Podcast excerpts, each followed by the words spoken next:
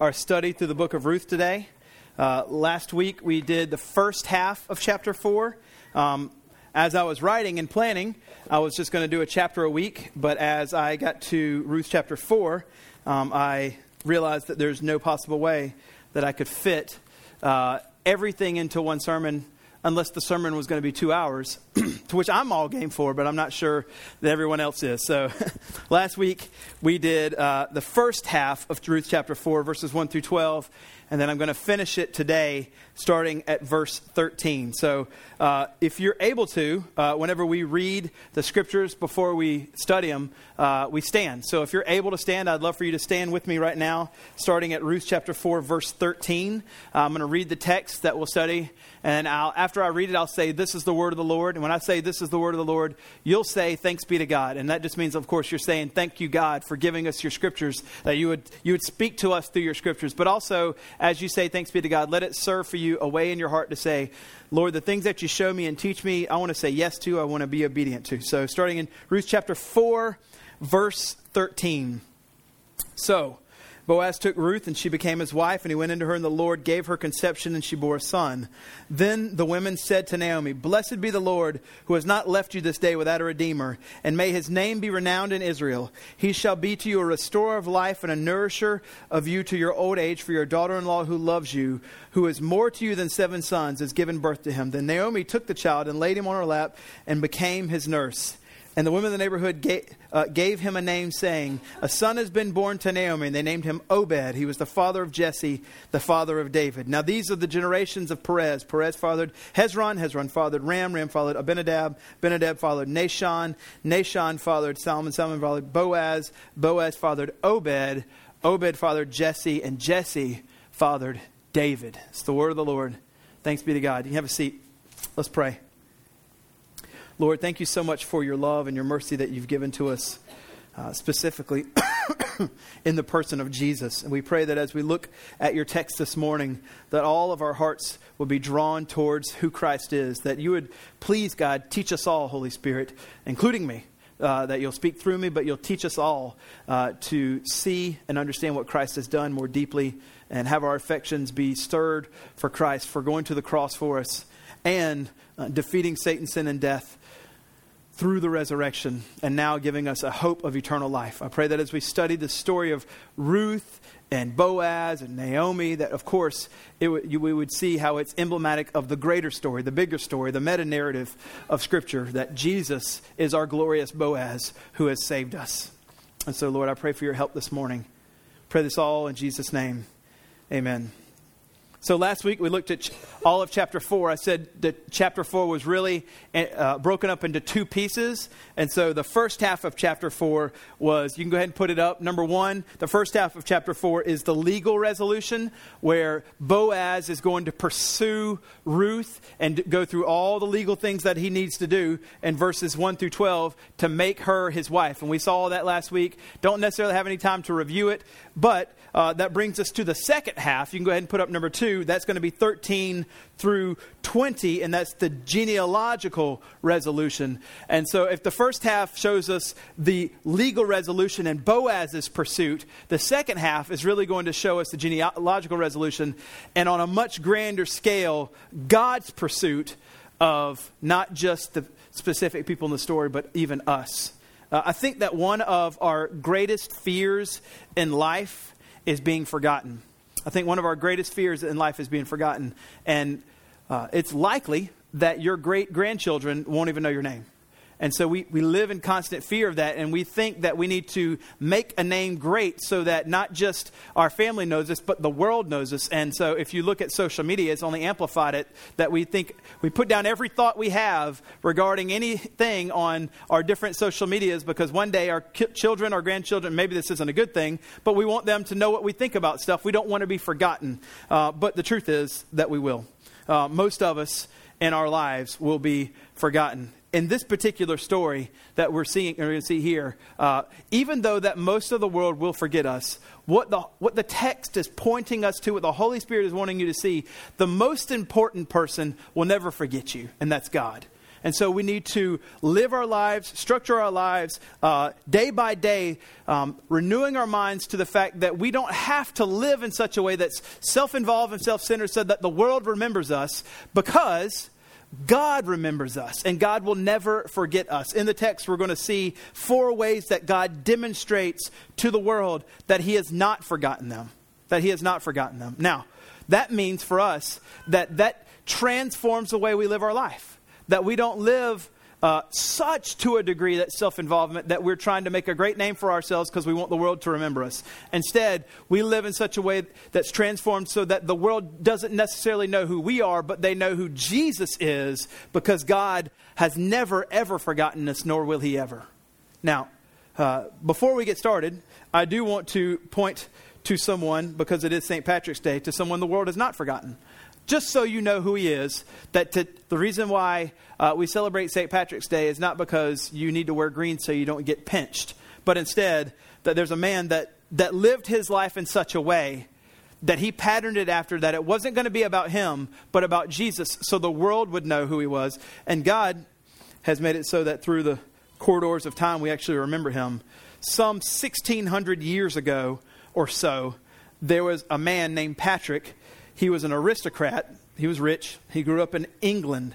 And at age 16, he grew up in the catechisms and he knew of church, but he wasn't a Christian. He lived, as it says, in very ungoverned youth and lived on the quote wild side. I try to do this every March so that you know uh, things about history. Uh, but nevertheless, at age 16, Celtic pirates from Ireland, some scavengers and, and, and really uh, unruly men came in and stole him from England and took him back to the, the, the depraved uh, Ireland and sold him into slavery as a cat, cattle herder.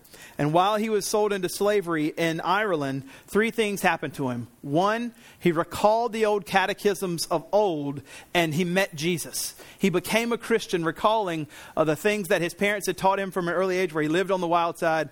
Once he was put into a situation where he had no one else to go, but his mind went to the things that he remembered, he became a believer in Jesus because of the things that he had told. So the first thing that happened is he became a believer in Christ. The second thing, uh, being an Englishman, he be- actually was here in this kind of more depraved area of Ireland. The second thing that happened is he began to understand the culture of, uh, of the Irish, their language, and, and whenever he did this, uh, it changed his heart. So one, one writer about him says, There's no shortcut to understanding the people that are, you're around. When you understand people that you're around, you'll often know what to say, what to do, and how to say it. When the people know uh, about the Christians around them and they understand them, they can infer that they also, that the high God, that, that Yahweh, that our Lord Jesus also understands them and knows them. The third thing that happened to him is that he actually began to love the people that enslaved him. He loved his captors. Uh, he identified with them, he began to pray for them, and he wanted them to be reconciled to God. He was a slave as a cattle herder for six years, and around age 22, he heard that there was an English boat in Ireland, and he did not want to be a slave anymore. And he finagled himself somehow onto this boat. I'm not really sure, but he got himself on there, and he escaped back to Ireland, back to home. And when he went back there, he actually entered the ministry because he was a believer now, and he immersed his mind in the scriptures, and he worked in ministry in England for about 26 years till age 48. Now, age 48 obviously is where most men were dying. They weren't, they weren't living long back then in the 400s. Uh, but at age 48, he felt a call to go back to Ireland through a dream, much like Paul's Macedonian call, a call to go back to Ireland, go back to the people that enslaved him, back to the people that mistreated him. And uh, one writer says Patrick's mission to Ireland was an unprecedented undertaking. This was because he was going to convert the barbarians that had enslaved him. Not only what it was unprecedented, it was assumed impossible. So at age 48, where most men were dying, he answered the call to go back to Ireland to the people that once enslaved him. He went there, he took about a dozen people with him to Ireland, and they went on mission. They tried to engage what seemed to be the leaders of the area, uh, and as they did this, they were hoping for their conversion. And as people sent on mission, he engaged the people, he met with them and talked with them. He looked for people that would be receptive to the gospel message. He would pray with them, he would share the gospel, they would get saved, they would come to know Jesus. He would minister to the sick, he would try to counsel the people, he would also mediate different conflicts conflicts and try to meet people's needs. This is what he did. Uh, while he was there, he also would see many people come to know Christ, and he would also plant churches. About 28 years later, on being on mission in Ireland, at an age around 76 is whenever he passed away. So he was there for a strong 28 years, just a little bit older than me. He left at age 48 and ministered for 26, 28 more years. And while he was there in this pagan nation, where he was criticized for fraternizing with pagans and sinners in Ireland, he probably baptized close to tens of thousands of people. He planted over 700 churches and ordained over 1,000 men into ministry. Uh, at that particular time, Ireland itself had about 150 unreached people groups, and Patrick and the dozen he was with reached at least 40 out of the 150 different people groups. There's 16,000 people groups in the world. Well, one writer says he was. Uh, he won so many people to Christ and he found so many churches and ordained so many people into ministry. He kindled such a zeal in men's hearts that it seems right to believe that it was him directly due to the wonderful outblossoming of Christianity, which distinguished itself in Ireland and all the following years. And when someone asked Patrick about doing that, or one day he decided to write, he wrote this about why he decided to undertake this. He said, God wants men to be reborn in God. He wants them to be uh, Christ followers and redeemed from all the ends of the earth. He wants the church to fish well and spread our nets so that we can catch a great multitude for God. The church is to go into all the world, preach the gospel into all creation, and teach all the ethne, all the nations, all the ethnic groups, and make them children of the living God. And God gave me such a grace that I could go and reach people so that people would come to Christ. Christ. This is why we celebrate St. Patrick, is because he took up the call that it, to say, say, it's not about me, it's about God. And I want to do what he wants me to do. So I don't want to try to necessarily make a name for myself, though that's into what happened. We, we wear green and, you know, do different things on, on St. Patrick's Day. Some, some immoral and some okay. But nevertheless, uh, it's, it's largely because a man lived on mission. Now, the reason why I tell you that is because uh, you could live your life in such a way that's not trying to make your name for yourself, but makes a name for Jesus because you understand that you don't need to be forgotten about people because God's never forgotten you. And you could leave some amazing legacy like Patrick. Or maybe not. But either way, it doesn't matter. It doesn't change the way that we're supposed to live. We're supposed to live for Christ. Now, here in this text, what I want you to see is this is that um, God's going to demonstrate in verses 13 through 22 four ways that He has not forgotten them, and therefore he has not forgotten us. You can see the first one here in verse 13. But before we do that, I want to lay out for us something that perhaps uh, just as a bit of a summary of the way the text the entire book of Ruth has been pointing you to Jesus. Whenever you read the Old Testament, you should realize that you're not just reading uh, kind of like microcosm stories that just have to do with just what's going on there. Every story in the Old Testament is painting a big, huge portrait for us to be able to understand the big picture of Jesus. They're all pushing us to help us see something about Jesus. And so I want to rehearse for us at least four different ways thus far that the book of Ruth has pointed us to Jesus, um, just as a means to reorient our hearts around the good news of Jesus and be thankful for the good news and be thankful for the gospel. One, when we start the book of Ruth, it starts out in Bethlehem, which is also known the house of bread. And it tells us later on that Jesus was also born in Bethlehem and he calls himself the bread of life. And so it begins with famine in the house of bread. But in verse 1 6, it says, God intervenes to his people and provides for them food, and therefore all their circumstances change. And so, just as God intervenes in this particular uh, book in 1 6, uh, in a grace filled way and changes uh, what's going on for us because we are uh, followers of Christ. God intervened by putting Jesus in Bethlehem, naming him the bread of life, and he visited his people and he came and lived among us for three years and then went to the cross obedient all the way to the end. And therefore, since God visits his people and changes them in the book of Ruth. God has visited us in the person of Jesus and has changed us, and he is the bread of life. That's the first way the text points us to Jesus. The second way is that we've talked about how Naomi, uh, the mother in law, I'm going to review if you ha- weren't here, how she re- uh, kind of is emblematic of the people of Israel and how she left just like people of Israel and went to a pagan land and followed idols just like us. Just like Naomi is emblematic of Israel, it's also emblematic of all of us. We will willingly chased after sin and we have willingly gone off and sought after that. But just like God showed grace to Naomi and led her back to the promised land, God showed grace to us through the person of Jesus. And we left our sinful Moab area and he brings us eternally home. She, bring, she comes back into the promised land. We one day will be in the promised land in heaven with Jesus. Another way is that Naomi seeks the rest of her daughter in law, Ruth, and trying to get her a husband so that, as it says in, in uh, the book of in, in, the book of Ruth, uh, the word rest is not just um, feeling comfort, but instead, the, in Hebrew, the book of re, uh, or the, the book of rest, the, the, word rest means security and tranquility that a woman can find in the the uh, the the people group of Israel that they long for and expected to find in the home of a loving husband. She's seeking that kind of deep rest. And in the same way, Jesus is the husband of the church, the bride is the church, and Jesus seeks our rest, our ultimate rest, as he tells us in Matthew 11 Come to me, all who are weary and heavy laden, and I will give you rest. Take my yoke upon you and learn from me, for I am gentle and lowly in heart, and you will find rest for your souls. And the last way, of course, the most obvious, is that Boaz is the redeemer for Ruth. He redeems the entire situation and changes everything about her life. In the same way, Jesus is our Redeemer. Boaz loved Ruth, and so he redeems her personally. Jesus loves us and redeems us personally. Boaz worked to, for the redemption of Ruth and, and did everything that was necessary. Jesus worked for our redemption, did everything that was necessary by going to the cross. Boaz loved Ruth, and that's why he wanted to do it. And Jesus loves us, and that's why he wanted to redeem us. And so, those are at least four ways that we can see already how the book of Ruth points us to the big story of Jesus. Now, when we get to verse 13, um, we picked it up kind of in the middle. So, if you haven't been here, I'll just remind you really fast what's going on. There's these two people, Elimelech and, Noah, and, and, and Naomi. They're married, and there's a famine, and they don't want to uh, starved to death. So they, this man, Elimelech, whose, whose name means my God is king, although he, that's not true in his life, decides to leave the promised land and go off to a foreign land thinking they can find food.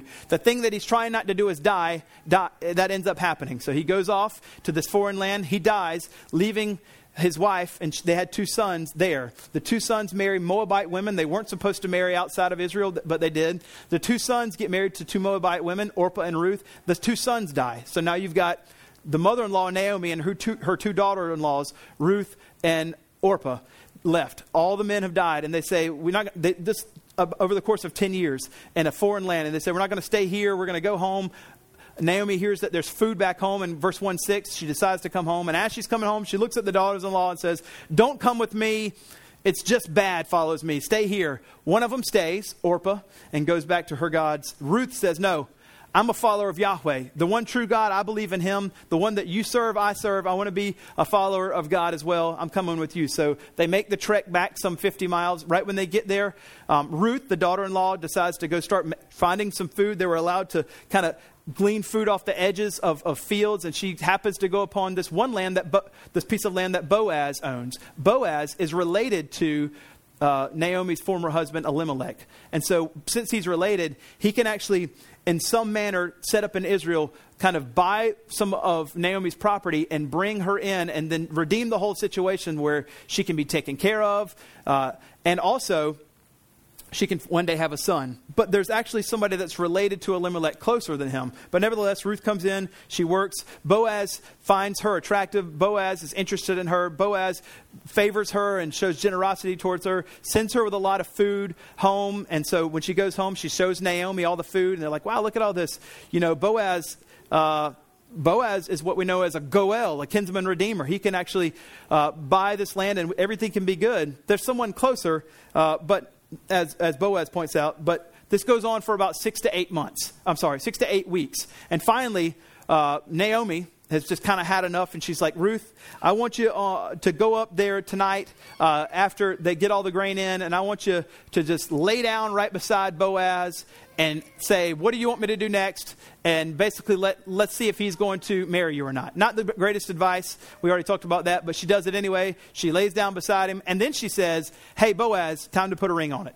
And so Boaz is like, all right, that's good. And so the next day, uh, he goes over to uh, the elders in the gate. So if they want to do official business, is what we saw last week. He goes up to the elders in the gate, he convenes everybody. He sees the, the one that's related to Elimelech going by. His name's Mr. So and so. Mr. So and so, get over here. Hey, do you want to buy that land? Uh, if you buy that land, you can buy that land that, that Naomi's selling. And he's like, let's do it. I'll buy it. And uh, no, no, no. Well, if you do it, you also have to get married to Ruth, the Moabite, the foreigner. You know, that's bad. And you got to get married to her and have children with her. And he's like, ah, uh, you know what? Don't think I'm going to do that. Don't think I want to do that at all. Um, and then we see in verse 7 that the, the custom was whenever he's like, okay, well, I'm first place now, it's going to be mine. It says the custom was, this is 4 7, that in Israel, redeeming and exchanging to confirm a transaction, one would take off his sandal and give it to the other person. So Mr. So and so takes off his sandal and gives it to Boaz, and it's like, okay, you can buy the land and you can have Ruth, I don't want her. And so uh, Boaz exclaims in verse 10 Ruth the Moabite, the widow of Mahlon, I've bought to be my wife to perpetuate the name of the dead of the inheritance. The name of the dead shall not be cut off. Basically, Ruth gets to be my bride now. Woohoo! Everybody saw it. Everybody's here. Everybody's got it. And then so that's it. And so we leave off at verse 12, like, okay, you got to go tell Ruth. Well, verse 13 picks up, and verse 13 is like nine months of time. Like, it's, it's really fast. But nevertheless, uh, we don't know exactly how uh, Boaz tells Ruth. All we get is that so Boaz took Ruth. So uh, I think that he probably went home, much like, you know, at American Idol when they walk out and they're like sad, like, I didn't get my gold ticket. And they're like, ha ha. So he knocks on the door and she's like, guess what? And you're like, I got the sandal. We're getting married. And they all celebrate or whatever. But nevertheless, I don't know how it happened. That's just how I like to think it happened. But nevertheless, the first thing that we see is how God demonstrates that he's not forgotten them. And I want you to notice this is how it's going to happen. So uh, there's four ways God's going to demonstrate that he hasn't forgotten people. And it's going to start like this. And it's going to start widening out. And he's going to widen out like, okay, I hadn't just forgotten y'all, but I hadn't forgotten y'all. And I can't even reach this far enough. I hadn't forgotten all of y'all. And so it gets bigger and bigger as we go through. First one is God provides a son for Boaz and Ruth. The first way that God demonstrates, go ahead and put up number A, letter A. The first way that God demonstrates that He's not forgotten us is God provides a son for Boaz and Ruth. Remember, Ruth had been married before to Mahlon 10 years, stricken with barrenness, no son no child, no way to perpetuate the name of Elimelech. And this was a big deal. It's like the, the greatest curse in Israel at this particular time is to not have a son that could perpetuate the name. So, what does God do? He says, I haven't forgotten you.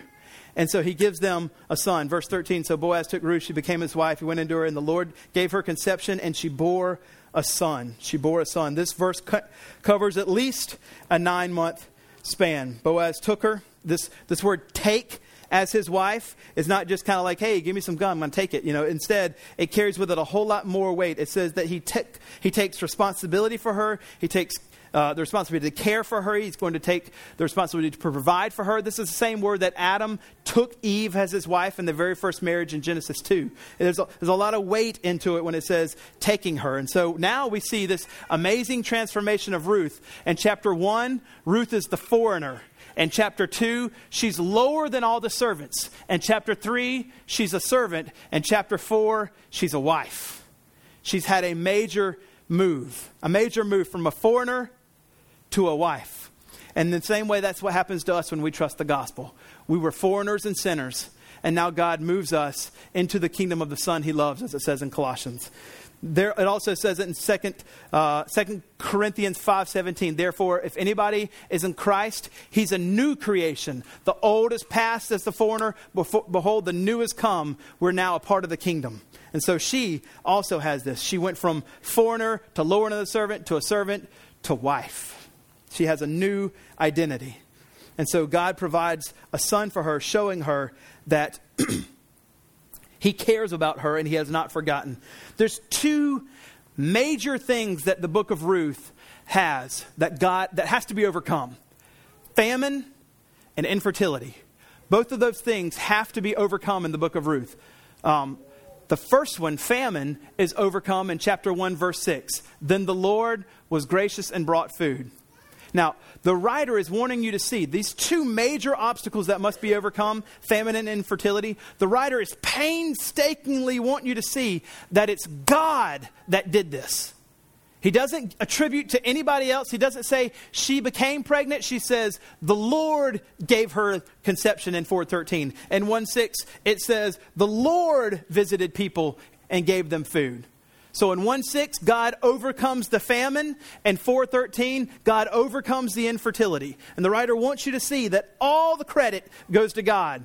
Any obstacle in your life is not going to be overcome by you or me or anyone. It's God's the one that does it because God gets all the glory, because He's worthy of all the glory. Here, the, the writer's wanting us to see that it's God that overcomes. And so, this 10 year marriage to Mahlon that produced no offspring, the prayer of the people, may you finally have a woman, a, a, baby, has been overcome, and it's the Lord that did it and gave them a miracle child, a baby, to Ruth and Boaz. And she bore a son. She didn't just have a child, she had a son. And for them, a son was the one that would perpetuate the name. And so the prayer that was prayed in verse 11 may she build up the house of Israel. May she build up the house of Israel that the elders at the gate prayed for Boaz whenever he made the purchase came true she, it came true. She did build up the house of Israel. And therefore, Ruth joins the ranks of Sarah and Rebekah and Leah and Rachel, and even later, Hannah joins the rank, uh, ranks of all these matriarchal uh, ladies and, the people of Israel, these highly respected ladies in Israel, by giving a son to, people, to Israel that has uh, sons that are great. The people prayed for this, and it comes true. Ultimately, the royal line or the kingly line of Israel is preserved because these two pious human beings, Boaz and Ruth, and Yahweh, all acted in concert to achieve God's purpose. This means that God's doing that for you right now. God is working through you to achieve his purposes. So look for it and be a part of it. Not only does God show to Boaz and Ruth that he hadn't forgotten them by giving them a son, he also the, the story's been pointing us to what about Naomi? She went away filled, but she was empty, and then she, or she went away full, and then she became empty because she lost her husband, she lost her son. She comes back in the end of chapter one, really angry and really mad and empty. She says, Don't call me Naomi, Naomi anymore, which means pleasant. Call me Mara, because I'm bitter. I, I went away full, but I've come back empty. I'm, I'm sad. So, the second way we see that God's not forgotten, go ahead and put up uh, letter B. God provides a redeemer for Naomi. God gave a child to Boaz and Ruth. B, that's C. Put up B. God provides a redeemer for Naomi. Who's the redeemer? Well, we all think it's got to be Boaz, but it's not. Watch what it says here. The women said to Naomi, Blessed be the Lord who has not left you this day without a redeemer. May his name be renowned in Israel. He shall be to you a restorer of life and nourisher in your old age. For your daughter in law who loves you, who is more to you than seven sons, has given birth to him. The Redeemer for Naomi is not Boaz, it's this little baby boy. It's this little baby boy. And so God provides a Redeemer for Naomi in the person of Obed, the little baby. Now, when we look at verses 14 through 16, there's. Uh, really two, two things I want you to see. The first is in chapter or verses 14 and 15. That's the, the blessing that's offered. And the second is in verse 16, where we see that now she, she went away empty and had come, went away full and came back empty. But now that she's empty, God brings her back to fit, full again.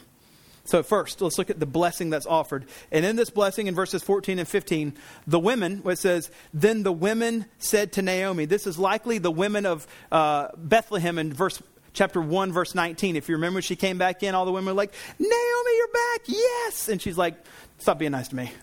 I'm mad. it's likely those women, which means even though she was Mara, bitter to be around, these women step, kept staying around her. They kept encouraging her. They kept coming back. They weren't put off by her negative attitude, but they kept coming back, caring for her. And now they're with her and, and walked through her through the valley, and now they get to rejoice with her in the mountaintop we should do that as well. We should walk through people Walk with people just like these women of Bethlehem. These are great women. We should look at them and say, yes, that's the kind of person I want to be. I don't have to hang around just around the pleasant people. Even when people are sad, I can come around them. These women are great women, and we should look at them and pattern our lives after them. Then the women said to Naomi, and they, they, they offer up a three part, threefold blessing to God. One is the first one is the first section is a blessing and a praise to God. They just spontaneously outburst praise to God. Blessed be the Lord who has not left you this day without a redeemer. God didn't forget you, Naomi. And here's the proof. He gave you a redeemer, and that redeemer is not Boaz, but it's the baby. It's Obed. So bless God and praise God for doing that. He showed you uh, hesed kindness, this unconditional love. That's the first thing. The second thing that they pray, not just a blessing unto God, the second thing they pray is awesome. You can see it there continuing. Um, Blessed be the Lord who has not left you to say that Redeemer. And here's the second one. May his name be renowned in Israel. Very end of 14. May Obed's name be renowned in Israel. Renowned means let his fame spread all over the place. Now, if you remember last week, the elders at the gate prayed for the renown of Boaz. And when they prayed for the renown of Boaz, you can see it in verse uh, the very end 11. May Boaz be, be renowned in Bethlehem. So the elders at the gate kind of pray small. They say, "And all of this city right here, Boaz, may you be renowned in Bethlehem." The women of Israel, or the women, these particular women say, "May may Obed not just be renowned in Bethlehem, may he be renowned in all of Israel." Everybody. That's a huge prayer. They expand it way out. They, they want his name to be widespread. Not just that his name would, like Boaz, be renowned in Bethlehem, but they want Obed's name to be renowned in all Israel. And I think that might come true. I think it might have had come true. I'm pretty sure it did. Um, but anyway, the third thing they pray is this a heartfelt prayer towards Naomi. Verse 15. He shall be, res- this, this baby, he will be a restorer of life to you and a nourisher of your old age for your daughter in law who loves you. Now, I want you to see what they say. This heartfelt prayer towards Naomi. They pray that the baby, these are beautiful words, that this baby would be a nourishment for you and a means of restoration for you. This is a great thing to pray for someone. Whenever you know someone is hurting in the church, be like these women. Go to them and pray that the Lord would restore them pray that the Lord would nourish them. We should look at this and be just like these ladies and get around people in our church that are hurting often. Not just the people that are pleasant to be around, but those that aren't, and stay with them and walk through them through the tragedy like they did. So that whenever, and you pray, may God nourish you, may God restore you, may this happen. The, the new hope that Naomi had a glimpse of in chapter 2 is finally coming to fruit, full fruition here. And the ladies got to be a part of it because they prayed with her all the way through it. We should look at these ladies and be like them. Be around people. And don't just say, I'm going to pray for you whenever I think about it, when I'm driving in my car by myself. Actually, if someone says something, say, Can I pray for you right now? Yes. And then actually do it right then. It's way better. It's always way better. I promise you. Don't just say, I'm going to, and then forget later. Say you're going to do it, and then do it right then there with them. Now, she, she makes these ladies also have this astounding astounding bit that they say here. After they say that they're going to pray for this baby to be a nourisher and a restorer of life to you in your old age they said this about ruth. For your daughter-in-law who loves you who is more to you than seven sons has given birth to him. This is remarkable. This is the most remarkable part of their prayer. There's two things. They're, your daughter-in-law who loves you and that she's more uh, who is more to you than seven sons. Well, look at both of those. First, your daughter in law who loves you. Um, she's comment, the, the ladies are commenting on the Christ like love of Ruth. Ruth, at any turn and every turn, seemingly would have been like, it would have been understandable for her to say, you know what, Naomi? You're a bit too much for me now. and I'm not going to stick here with you. But Ruth has shown unbelievable Hesed love towards her. Stays with her. I'm going to follow your God. I'm going to provide for you. I'm going to go out to the fields and find the grain and bring it back to you, Naomi. I'm going to uh, bring overcome this major thing of famine in your life and your, your husband who's, who's dead and your two sons who are dead. Their line is dead. I'm going to bring restoration to your entire family name by getting married, and this son gets to fall in the line of Elimelech, and you actually get to have the overcoming of infertility in this family as well. Ruth is serving her amazingly and it's being picked up on. And one commentator says it this way love that's being demonstrated, this love is not demonstrated primarily in just words like we mostly do, but instead it's being demonstrated in acts of Hesed love, placing the welfare of Naomi ahead of herself, Ruth.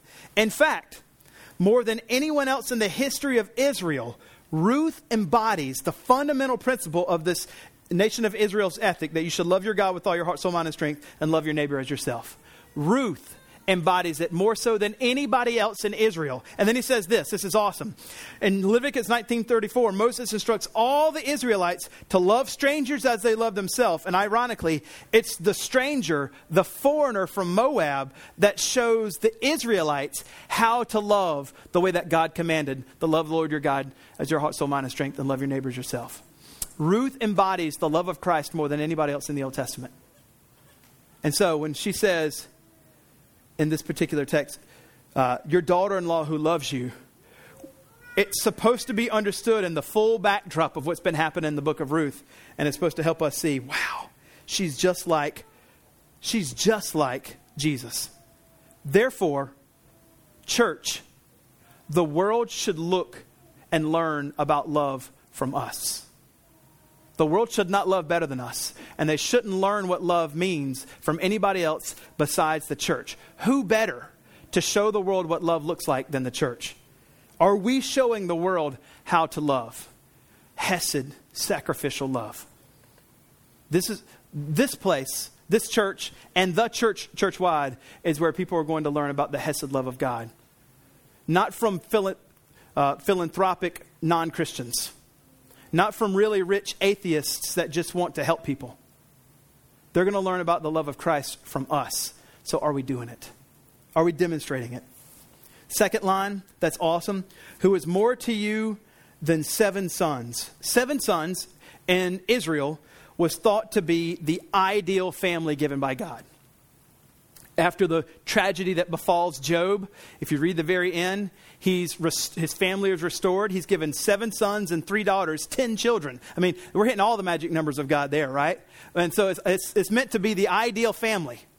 And they say to her, Hey, Naomi, this daughter in law foreigner Ruth is better than seven sons. Ruth is better than the ideal family. This is an amazing, Block says, this is an amazing affirmation of the character of Ruth.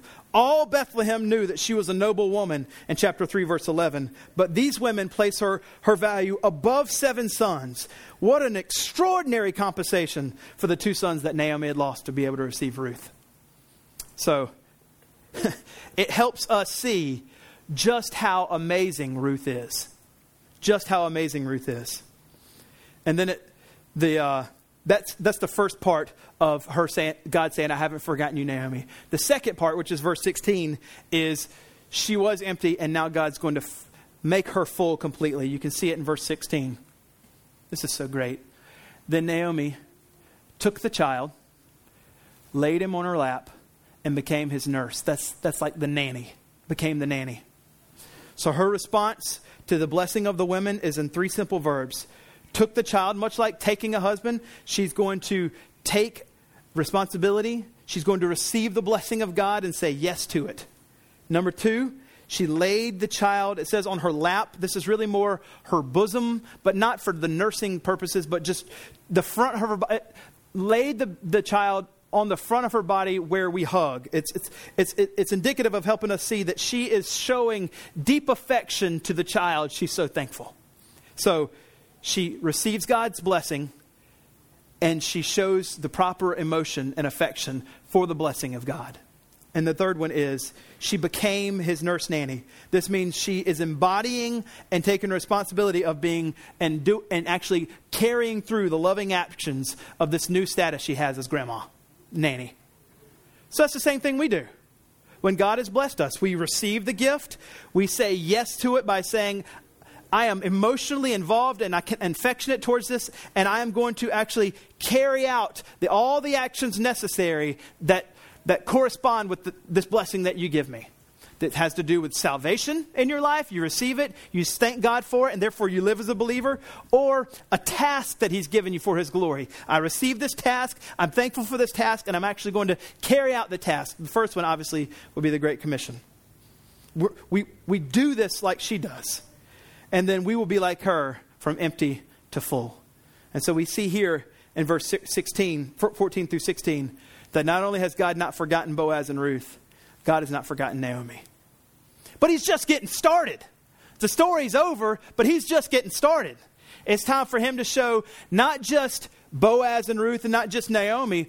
Remember, in the period of Judges, as it says in Judges 21 25, they had no king and everybody did what was right in their own eyes. The people of Israel must have thought, well, God's forgotten us. We've had a downward, downward spiral of depravity and sin. Everybody's getting worse. Nobody lives for God. God has surely forgotten us. And so God's expanding it out even further and say, oh no, Israel, I haven't forgotten you either. Look at C.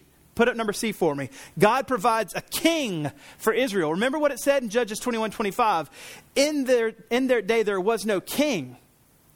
They needed a king, not just to have someone who was strong in battle to protect them against all the enemies trying to take their land, but they needed a moral compass to show them the way towards living towards God.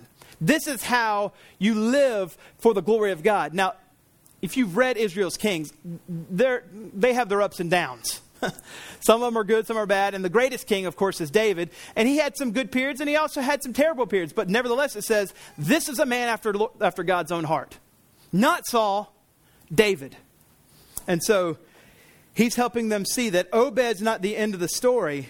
As you can read here in verses 17 the, the writer, if you're reading this for the very first time, this was written, you know, after David had lived. We, everybody knew who David was. And so it was written after David had lived. And they're reading this love story, and you're like, okay, this is, this is great. And then when you're getting to it, the writers, if, just imagine the Israelite for the very first time reading this, who knew who David was. And all of a sudden you're realizing, oh, this isn't just about Boaz and Ruth and a love story. Look what happens.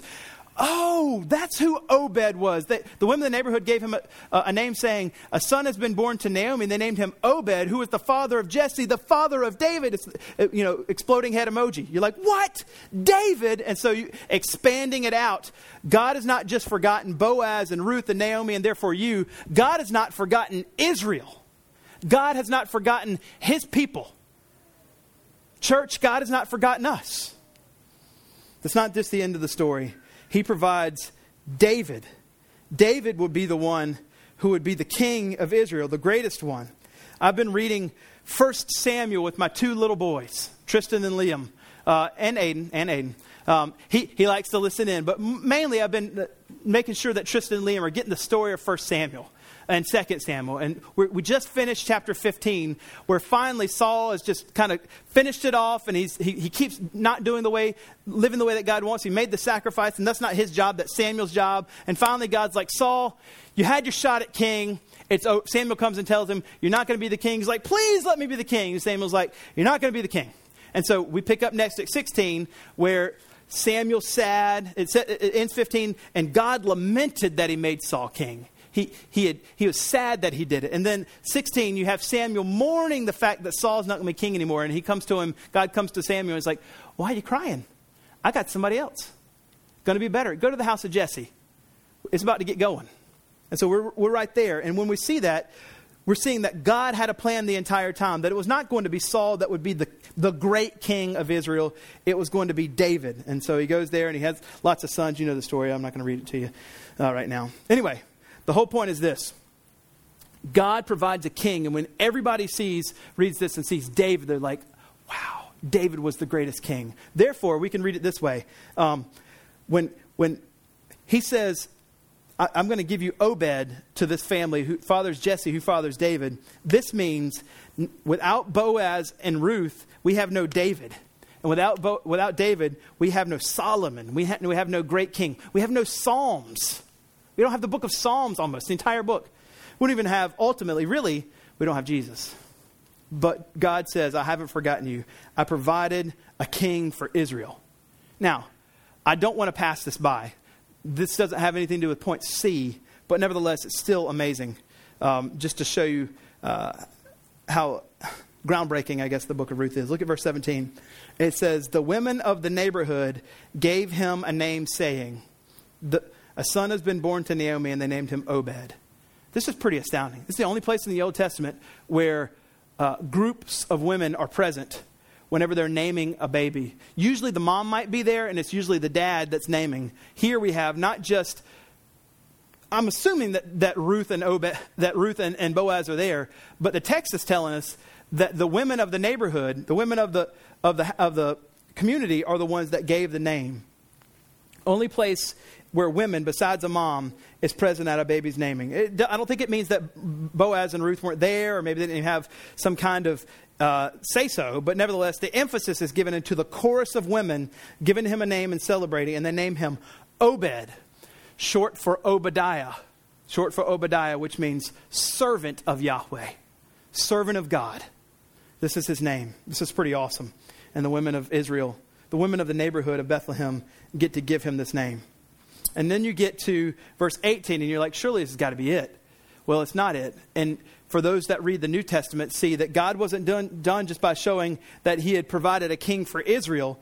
D, go ahead and put up D. Not only has He provided a king for Israel, God has provided a Messiah for the world. God has provided a Messiah for the world. Look at the genealogy 18. These are the generations of Perez. Perez fathered Hezron, Hezron Ram, Ram Amminadab, Amminadab Nahshon, Nahshon Salmon, Salmon Boaz, Boaz Abed, Obed, Jesse, and then David. Now, if we stop there, it's like, yeah, we already said that uh, in verse 17. But Matthew continues the genealogy for us. We talked about it last week when we looked at Matthew because we wanted to talk about Bo- Boaz's father. I'm sorry, Boaz's mother, Rahab. But if you flip over to Matthew chapter 1, we actually have the full uh, genealogy given to us. That genealogy in Ruth chapter 4 is finished in Matthew chapter 1. So if you look at Ma- Matthew chapter 1, you can start at verse 6. Matthew 1 6 says, Jesse, the father of David the king. Well, I'm not going to read the rest, but if you, if you go from verse 6 down to 16, 16 says, Jacob, the father of Joseph, the husband of Mary, whom was born Jesus, who is called the Christ. So Ruth 4 points us to Matthew 1, where we say, He's not just forgotten Israel. He has not, not just forgotten Israel. He's also not forgotten the world. Not just every believer in Jesus, every unbeliever. Everybody. God has provided a Savior for the world, a Messiah for the world. That means God has not forgotten anybody in this world. And so our job as believers in Christ is to take the gospel, the good news of Jesus, to them. Now, everybody that was uh, in the Old Testament who didn't have, who didn't have uh, Matthew chapter 1 as a way to know that that was what God was promising, still had a, ba- a way to, to know this.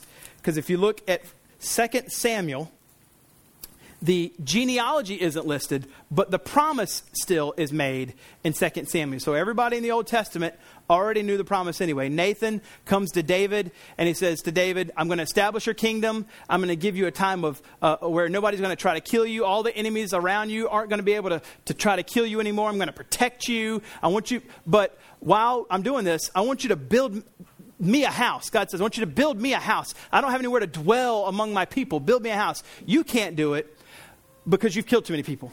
But your son, who's going to eventually come, he's going to be the one that's going to build my house, my temple. That's Solomon. And whenever this happens, Solomon's going to build my temple. And this is what he says. Um, I'm going to pick up in 2 Samuel 7, verse 12. When your days are fulfilled and you lie down with your fathers, talking to David, I'll raise up your offspring after you, that's Solomon, who shall come from your body, and I will establish his kingdom. I will establish that temporal kingdom of Solomon. And he shall build a house for my name. And watch this.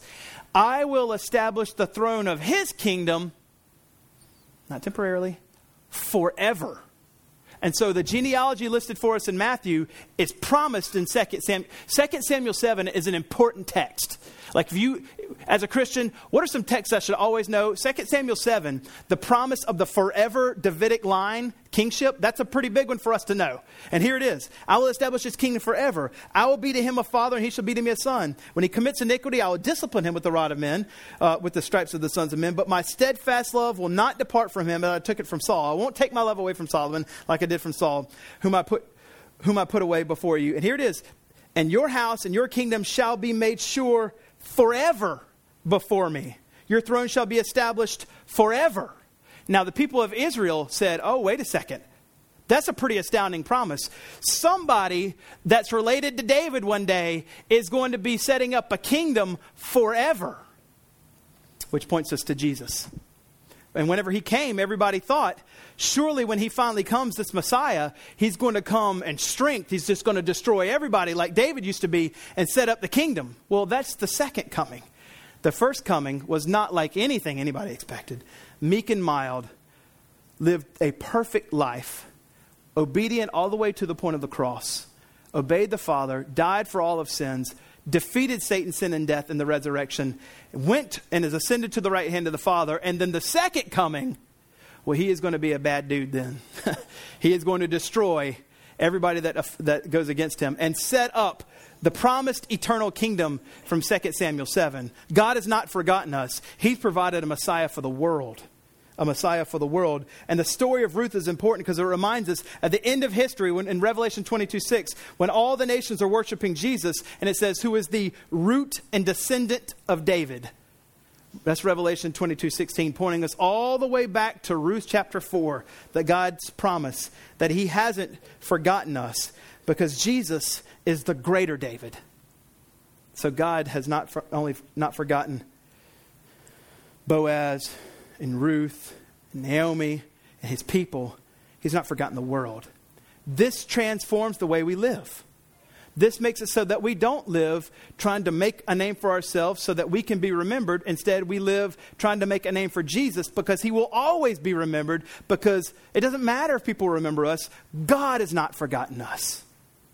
I want to conclude with this um, I want to conclude with two amazing means of grace from God, finishing out the book of Ruth. And both of them are uh, centered in on how these graces are being conveyed to the women in book of Ruth. First, there's grace in the genealogy. There's grace in the genealogy. The book of Ruth has showed us from Tamar, the lady that seduced her father in law Judah, to Rahab, a prostitute that gave birth to Boaz, to Ruth, the, the foreigner Moabite woman who was ushered in, and then ultimately even to Bathsheba uh, that gave birth to. Uh, Solomon, but was David's wife, the wife of Uriah, whom David committed adultery and murdered Uriah. From all these women, God is showing us grace in the lives of these women. And of course, all the men listed in the genealogy, but even in the women, He's showing us how God uses all kinds of people to accomplish His purposes. From Tamar to Rahab to Ruth to Bathsheba, God's demonstrating to us that He uses all kinds of people to accomplish His purposes, which means He uses every single one of you in this room, because we're all kinds of people, to accomplish His purposes. God wants to use you to accomplish his purposes. There's grace in the genealogy screaming out to us that it doesn't matter who you are, it doesn't matter where you're from, it doesn't matter how much money you make, it doesn't matter who your parents are, it doesn't matter anything about you. God will use you to accomplish his purposes. That's first, grace in the genealogy. The second is grace in the conceptions. Grace in the conceptions. Over and over, one of the things that had to be overcome in the book of Ruth was infertility. That's for Ruth. But historically, as you look through the Old Testament, from Sarah to Rebecca to Leah to Rachel to Ruth, even to Hannah later on, who gives birth to Samuel, we see the grace of God overcoming the barrenness in these women and then giving them conception, breaking through infertility, and giving them a child. Here's where it's awesome. Here's where it's awesome.